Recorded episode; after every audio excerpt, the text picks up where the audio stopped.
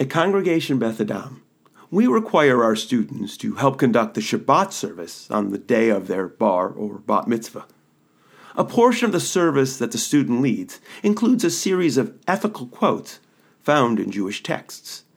One of those quotes, do not judge another until you've been in his or her place, resonates not only within Judaism, but other cultures as well. Some learned it as, don't judge another until you've walked in his or her shoes. Well, I've always appreciated that quote. I developed a new appreciation for it during a conversation I had with my friend Rob Richardson about being black in America. You can listen to our conversation by going to bethadam.org, our congregational website.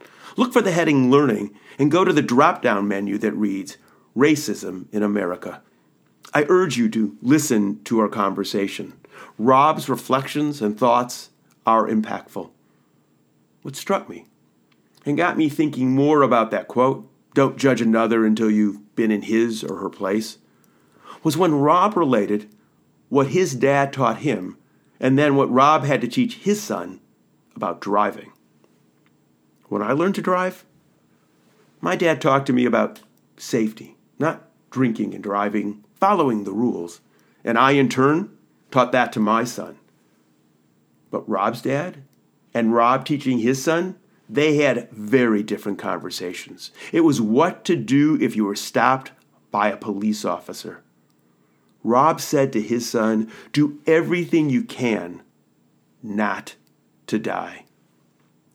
Hearing Rob saying that, following the murder of George Floyd, hit home for me. Oh, I knew it was more common for African Americans to be pulled over by police in certain neighborhoods. I, have witnessed it with my own eyes. But that fear a black parent must have when they send their kid out for an evening, worried that an encounter with the police could end with the child's death, must be overwhelming. Being white, that's a feeling or a thought I never had. I taught my kids when they were little if they had a problem, or got separated from me, go find a police officer. Police officers are your friends. Rob's word made clear to me that being black in America is a staggeringly different experience than being white. It's as if we're living in two different countries. What's remarkable and heartening is that since the murder of George Floyd, so many people have come to recognize this reality and know, know that it needs to change. Thus, for weeks now, we've seen people of all colors and backgrounds marching in the streets across America and in different countries, demanding justice and equality while chanting, Black Lives Matter. More and more, people are coming to recognize, after seeing that video of a police officer kneeling on Floyd's neck for more than eight minutes, literally killing him before our very eyes while, while other officers did nothing, shocked us from our complacency, forced us to see what the African American community and our nation faces on a daily basis. I have to say, I found Kareem Abdul Jabbar's recent words on this particularly meaningful. He wrote, Racism in America is like dust in the air. It seems invisible even if you're choking on it, until you let the sun in. Then you see it's everywhere. As long as we keep shining that light, we have a chance of cleaning it wherever it lands.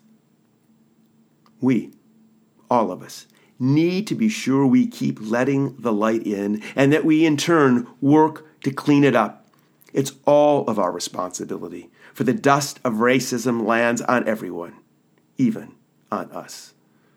I'm Rabbi Robert Barr of Congregation Beth Adam and our Jewish community. And as always, thanks for listening.